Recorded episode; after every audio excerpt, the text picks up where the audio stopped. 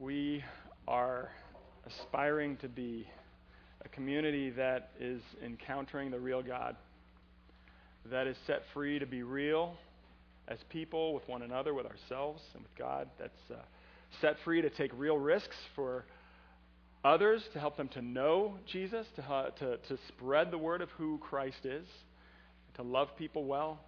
Um, and starting next week, we're going to start going through the book of Acts, and we're going to see how Acts shows us um, how, uh, how, to, how to move towards that sort of community. We're going to be working through Acts over the next year. Um, but that means today is the last message on the book of 1 John. So we're going to look at the last passage in 1 John today. It's printed in your order of worship if you don't have a Bible. If you have a Bible, you can turn to 1 John 5, uh, verse 13. We're going to go from verse 13 all the way to the end. And uh, just again to remind you, if you haven't uh, figured this out already over the, over the summer, that, uh, that First John was written by Jesus' disciple, John, his beloved disciple, one of Jesus' closest friends. And John was writing, much of what John was trying to do was to combat false teaching that was infiltrating the church. These false teachers that were trying to lead people away from believing that Jesus is the Son of God, that He is the life, that He is the way to life, the way to experience a relationship with God and, and, and to experience being part of God's family. Um, and so he was combating the, the, the, false teachers that were leading the people away from the, the, these things. And so one of the things that he was trying to do, he was, he was trying to help the people know what was true. He was trying to help the people know how much God loved them. He was trying to help the people who were listening to this uh, know that one of our greatest callings in life is to love God and to love one another. It's all about knowing stuff. And, and so as you read through 1 John, if you've read through it in one sitting, you see him use the word, this is how we know. This is, this is what we know. We know this. We know this. We know this. And this last passage that we're going to look at is no exception. He uses the word know seven times in these few verses. So, what is it that, as John wraps his letter up, that he wants the listeners to know? What does he want us to know and, and, not, and, and walk away with and not forget? This is God's word. Listen, listen to it as I read from 1 John 5 13 to 21. I write these things to you who believe in the name of the Son of God, that you may know that you have eternal life. And this is the confidence that we have toward him that if we ask anything according to his will, he hears us. And if we know that he hears us in whatever we ask, we know that we have the requests that we have asked of him. If anyone sees his brother committing a sin not leading to death, he shall ask, and God will give him life. To those who commit sins that do not lead to death, there is sin that leads to death. I do not say that one should pray for that. All wrongdoing is sin, but there is sin that does not lead to death. We know that everyone who has been born of God does not keep on sinning, but he who is born of God protects him, and the evil one does not touch him. We know that we are from God, and the whole world lies in the power of the evil one. And we know that the Son of God has come and has given us understanding so that we may know him who is true.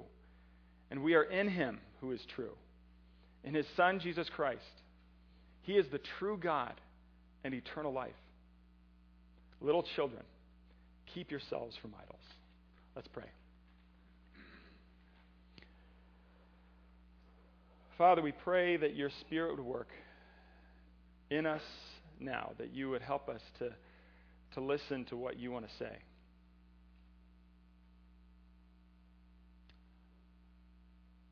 We want to know you deeper than before.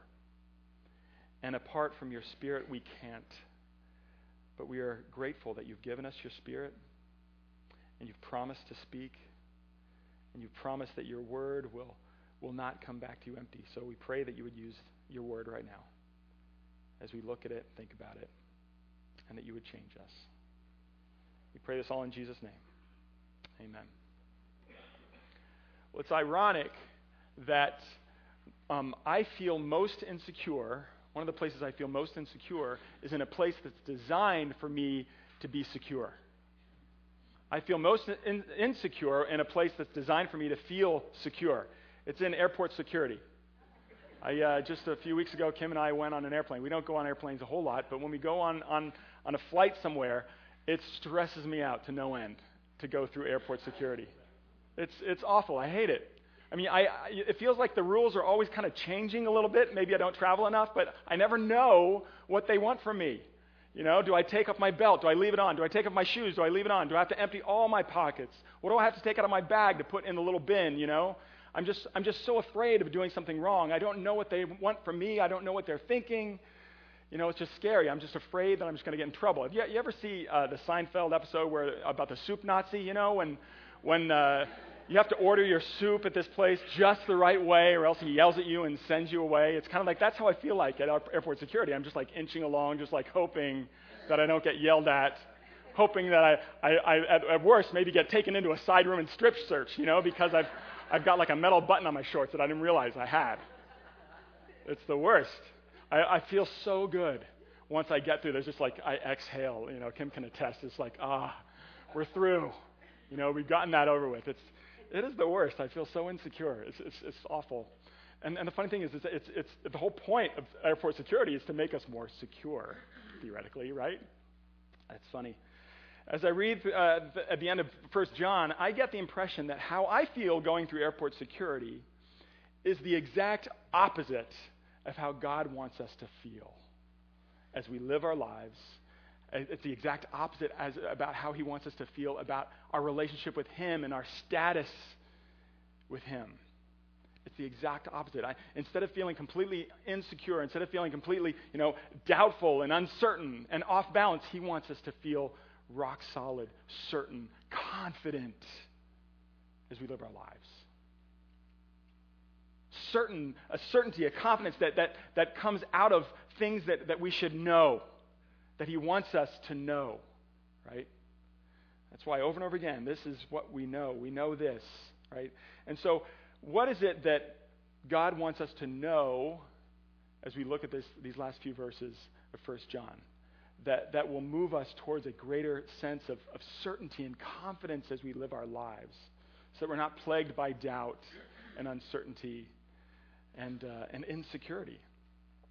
Well, the first thing that I want to point to is that he wants us to know, he wants us to know that we are heard. He wants us to know that we're heard. I mean, one, one of the things as I go through airport security, the reason that I'm, I'm so uncertain and so insecure is because, you know, these people don't want to listen to me. These people don't care about me. They're just there to evaluate me and to judge me, right? They don't want to hear, like, my problems.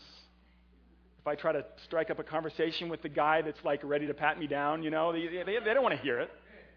They don't care about me. But there's the thing God cares about you.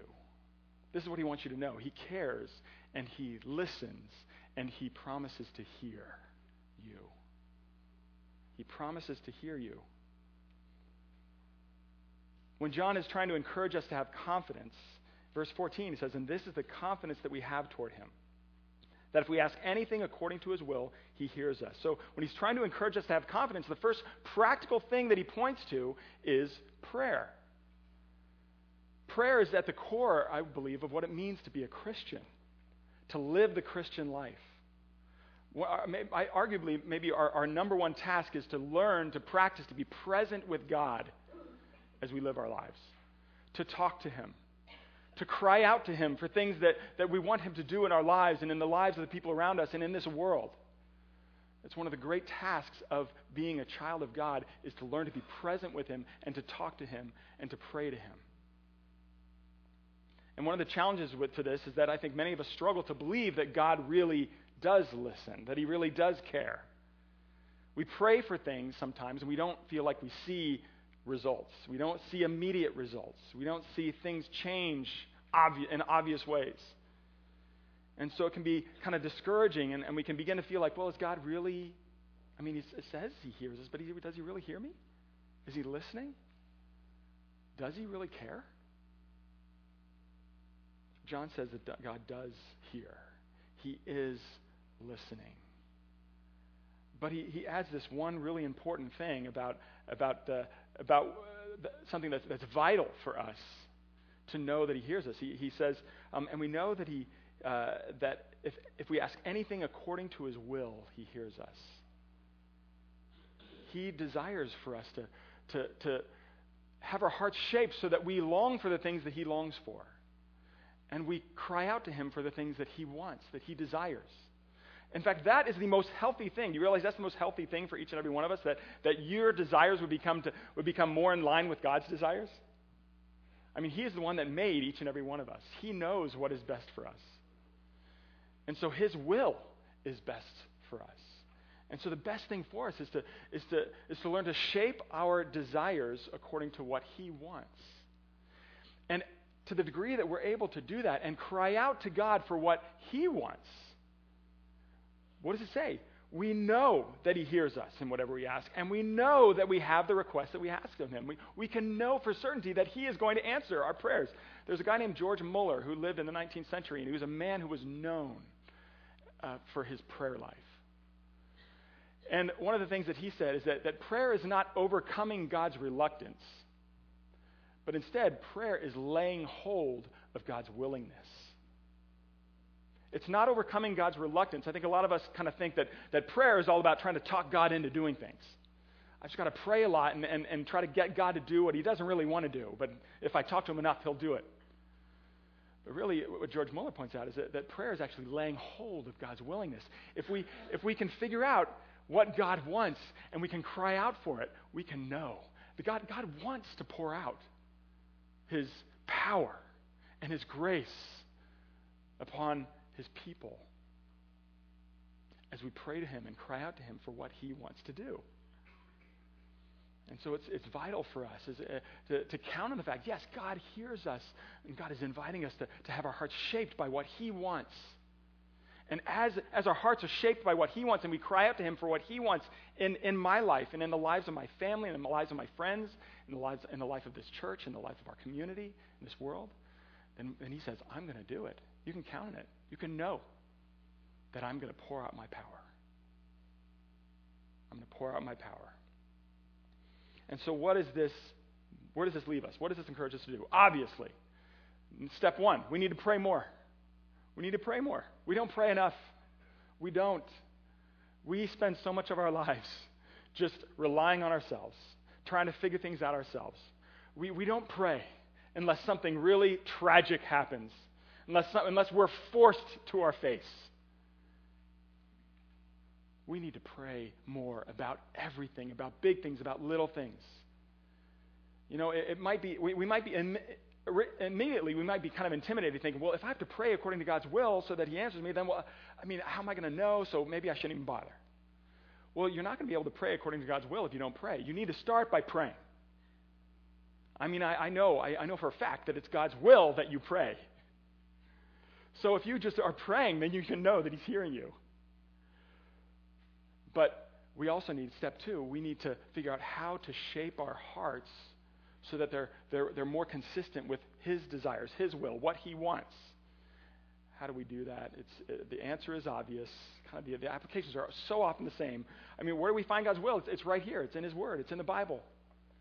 We can learn things about God by, by looking out at nature, about how, how great and powerful and creative and beautiful He is, but, but we can only really know what His will for us is by looking at His Word, by studying His Word, by immersing ourselves in the Bible, by memorizing it, by thinking about it, by talking about it with one another. If we want to have a prayer life that is powerful, then we need to, we need to immerse ourselves in the words of God. We need, to, we need to maybe even pray the words of God is a good idea. As you read a short passage of Scripture, just pray through that passage. Pray the things that this person is writing about. We need to know God's Word. We need to devote ourselves to knowing it.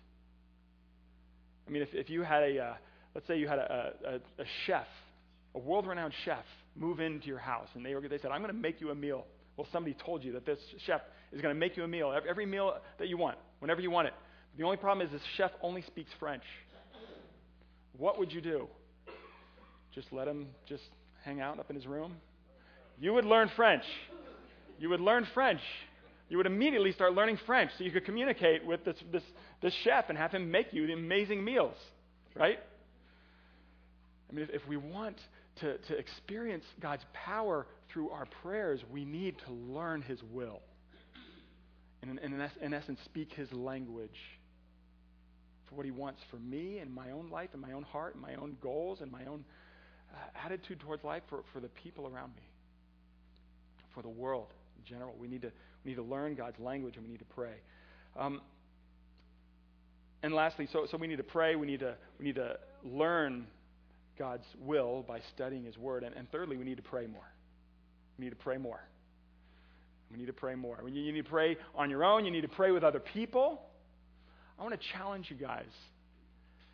Find another person or two people and just get together, maybe every couple weeks, maybe every week if you have time. Just get together for 30 minutes, 45 minutes, and just talk with one another, share with one another some prayer requests, and just pray with each other and then and, and talk and, and then talk about with each other you know how is god answering these prayers how is god working you know i, I, I want to challenge you to find another person or two to just pray together.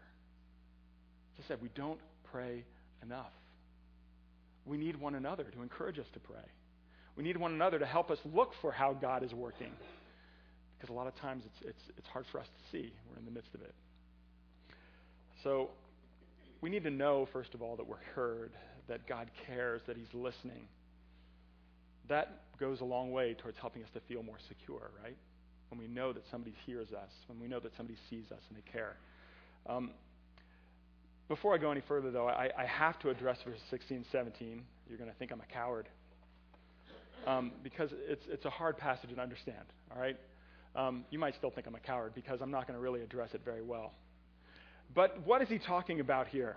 He says, If anyone sees his brother committing a sin not leading to death, he shall ask, and God will give him life. First of all, verses 16 and 17, I think, are, is, a, is a specific application of what he's just told them to do. He said, Pray according to God's will, and God will hear you.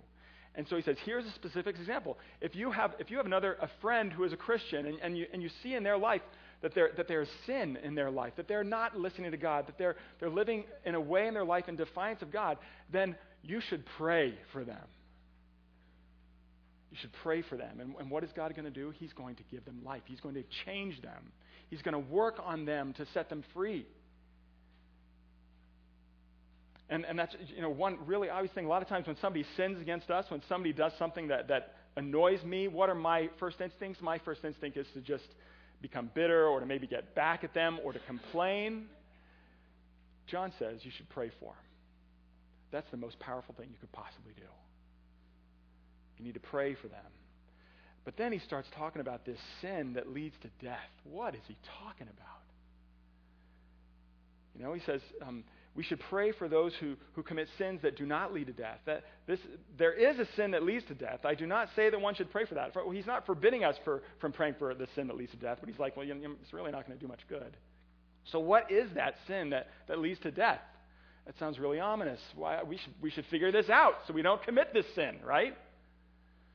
Um, anytime that there's a, a passage in Scripture that that's not really clear, and I don't think it is really clear what this is, um, it's helpful to look in other parts of the Bible to help God help you interpret that passage. Um, in the Gospels, Jesus talks about a sin that is unforgivable. I think it's very likely they're talking about the same thing. Um, in, in, the Gospels, Jesus is, is often in confrontation with the Pharisees, with the religious leaders. And in spite of all of the, the evidence that they have been given, in spite of the, the Spirit's witness to the, to the Pharisees and the leaders, the religious leaders, um, that Jesus is the Son of God, these guys have stubbornly refused to, to surrender to Him, to believe in Him, that He is the Son of God. And, and in, it's in the context of one of those conflicts that Jesus says that there is a, a, sin that is unforgivable. It's blasphemy against the Holy Spirit. And I, I, think that's very likely what, what, what Jesus is talking about. The sin that is unforgivable is this sin of, of obstinate, stubborn refusal to surrender to Jesus, to surrender to the witness of the Holy Spirit that Jesus is God, that He is Savior and Lord especially among the, the leaders, the religious leaders who are even trying to convince others, trying to discredit Jesus. And you have a similar situation here where John is, right, he's arguing against religious leaders who are trying to convince, who are stubbornly not believing that Jesus is the Son of God and trying to convince others that that's the case. I think that's very likely what this unforgivable sin is. The sin that leads to death is this stubborn refusal to surrender to the witness of the Spirit that Jesus is the Son of God. That is the sin that leads to death. We can talk more about that after church if you want to, but I want to move on um, to what else God wants us to know. Okay, He wants us to know that we are heard. He also wants us to know that we are safe. Another thing that makes me really insecure as I go through airport security is as I, I don't feel safe. I, I am always afraid that I'm going to get yelled at. I'm going to be attacked by the, the guards. Right? I'm going to get in trouble. I, I feel very unsafe in a sense. When you feel really safe, you're able to, to, to be secure, right? When you're, you're in a place where you feel absolutely safe, that, that nothing's going to harm you, that goes a long way to being, being confident, right? And so, what, is, what does John point out in verse 18? He says, We know that everyone who has been born of God does not keep on sinning, but he who was born of God protects him, and the evil one does not touch him. Second half, he says, But he who is born of God protects him, and the evil one does not touch him. He's, I think he, when he talks about he who is born of God, he's talking about the Son of God. He's talking about Jesus. The one who is born of God is protecting those who are God's children, those who have trusted in Jesus.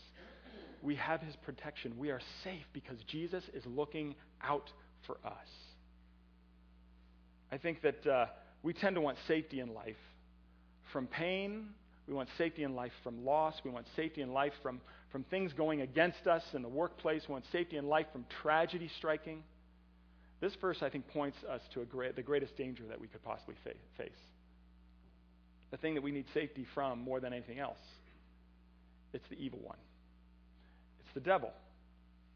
Right? It says, He who was born of God protects him, and the evil one does not touch him. Even though in verse 19 he points out that the whole world lies in power of the evil one. Yet we are children of God, and Jesus is protecting us. He is keeping us safe. He has our back. Isn't This is the thing. When we talk about the danger that the devil poses to us, it's, it's not that, that he's like hiding behind a tree when we go out to our car at night and he's going to jump out and kind of like club us or mug us. There's a different, more insidious danger that the devil poses to us. When you look at the Bible, how does, how does the devil operate? How, what, what's the kind of danger that he poses to, to people in the Bible? We just read a Bible story to our kids a couple nights ago as we started a new Bible, and we were reading in the beginning. And, and, and how did the devil attack Adam and Eve back in Genesis? Well, he, he spoke through a snake, but he didn't use the snake to, to basically, you know, bite them, right? He didn't use the snake to wrap around their neck and try to kill them. No, he just used the snake to speak to them and convince them that God is not trustworthy. Convince them that to, to doubt God's goodness, to, to doubt God's love for them, to doubt God's wisdom. That is how the devil was attacking Adam and Eve. And I think that's the greatest danger that the devil poses for us. He wants to drive a wedge between us and God. He wants us to drive away, drive, he wants to drive us away from God, to doubt God's goodness. To, he wants to do everything that, that, that is the opposite of what this passage is trying to do. This passage, I think, is trying to give us confidence and security in knowing things the devil wants us to doubt. The devil wants us to feel insecure about the fact that God listens and that he cares. That is the greatest danger that threatens you. You realize that. To be pushed away from believing that God is real and that he's good. That is the greatest danger. It's, it's, it's more dangerous than you going bankrupt, than the threat of you going bankrupt, or losing your job, or losing your health. The greatest danger that faces you is Satan's desire to move you away from God because God is what we need. God's love is what we need. In the midst of all those other things, what we need most is God's presence and His love. And what this says here is that if, if you are a child of God, if you, if, you, if you have believed in the name of the Son of God, then, then the Son of God, Jesus Christ, is protecting you. And you have nothing to fear from Satan. You have nothing to fear. Nothing will separate you from the love of God, as it says in Romans 8. Nothing. And so we can know that we are safe. We can know that we are safe. And lastly, he wants us to know that we have life. He wants us to know that we have life. The passage begins and ends with, with this idea. The first verse, in verse 13, he says, I write these things to you who believe in the name of the Son of God, that you may know that you have eternal life. And then in verse 20, he says, And we know that the Son of God has come and has given us understanding so that we may know him who is true. And we are in him who is true, in his Son, Jesus Christ. He is the true God and eternal life.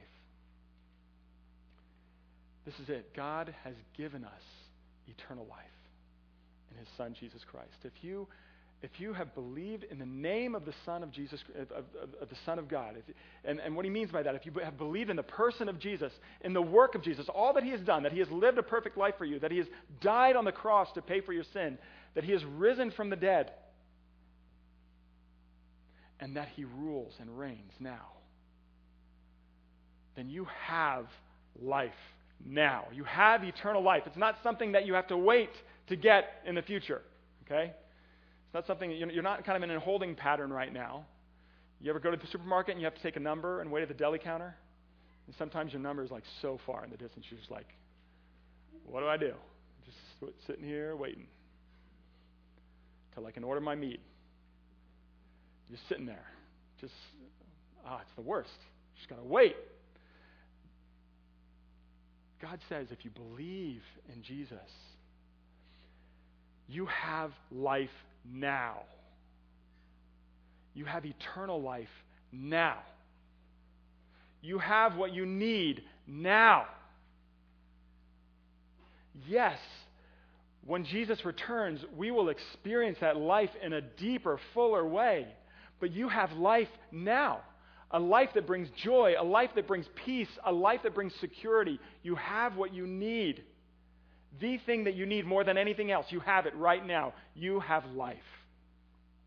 And that life is being in Jesus. It's knowing Jesus. Uh, that when he talks about how, uh, in verse, uh, verse 20, he talks about we may know him who is true. And then he kind of equates that with with the true God and the eternal life. Back in the book of John, in John 17, he talks in a similar way that this is eternal life, to know God and the one he has sent. Eternal life is the opportunity to know God, to walk with God, to be in a relationship with God today. No matter what else is going on in your life, no matter what you might lose, no matter what pain you might experience, if you know God, that is enough. That is what you need. And that is what He's given to you. You don't, you don't have to wait for it. You don't have to work for it. You don't have to earn it. It's yours now. It's yours now. He is the one who is true. He is the one who is life itself. He is the one who has the power to protect you and keep you safe. who hears you and cares. And that's why I think John ends with this simple command in verse 21, he says, Little children, keep yourselves from idols. Keep yourselves from idols. Don't try to chase life anywhere else. He's just told us that life is in the Son. It's in God. It's in Jesus Christ and what Jesus has done. You have it. So why go anywhere else to look for it? Why try to find life in your career? Why try to find life in your children? Why try to find life in your things, in your money, in what other people think of you, in your grades, in your education, in politics? Why try to find life in any of these other things? Why try to find life in, in trying to live for some big, amazing, great cause? I mean, all these things are good things, but, but the only place that will give you life is a person, and that's Jesus. That is where we need to, to just rest it's in the person of Jesus. By believing in Jesus, you can have life today. Will you take hold of it? Because when you take hold of it, when you take hold of the fact that, that God offers you right now what you need, life, that He offers to keep you safe and protect you, that He offers to, to, to care deeply about you and hear you, that will set you free to, to live with a confidence that is unmatched, with a certainty and security that is unmatched. I, I just uh, uh, watched a, a, video clip of, of, uh, of, a family on Instagram, this, this family that, that, I, that I follow, and, and they were playing, I think they were playing uh, Earth, Wind, and Fire, September, in their living room. And the, the mom and uh, a couple of kids were just dancing around in the living room, just like dancing like crazy. It was, so, so cute. Like there's this little boy, he's just in his little underwear, and, and, this, and this little girl, girl's even smaller. She's fully dressed, but she's just like, you know, getting down. She doesn't stop, you know? They just feel so free. Why? Because they're confident they're loved, they're confident they're safe, they're confident they have what they need. And this is where John wants to move us. This is where God, I think, wants to move us to live our lives. You know, I, I, I hate dancing because I'm so insecure. He wants us to live our lives by dancing through them because we know that He is with us and that He loves us and that He's given us everything that we possibly could want or need. So, will we take hold of it this morning? Let's pray. Father, I thank you for your word this morning. We pray that you would help us. That you would help us to not waste our time with the many idols that we are tempted to run towards. That we would hold on tightly to you that we would know that you are enough for us, that we would know that, that real life is found in you, and, and we can begin living it today. Help us to live it. Help us to dance in it and know that we are safe and loved. We pray this in Jesus' name. Amen. Let's take a moment now to confess our sin as we prepare to meet Jesus at the Lord's table. There's a prayer of confession that's printed in your order of worship. We'll pray that out loud together. And then we'll have a silent time of confession. So please pray with me. Dear Heavenly Father, when we were dead in our sins and trespasses, you raised us to new life in Christ. We praise you for so great a salvation and we humble ourselves before you today. Forgive us for our attitudes that deny your grace. Forgive us for our words that violate peace. Forgive us for our habits that sabotage beauty. Forgive us for our passivity that accepts the unacceptable. Forgive us for our greed that fuels our idolatry. Forgive us for our pettiness that robs people we love. Forgive us for our unbelief that robs you of glory. Have mercy on us, Lord. In Jesus' strong and loving name, amen.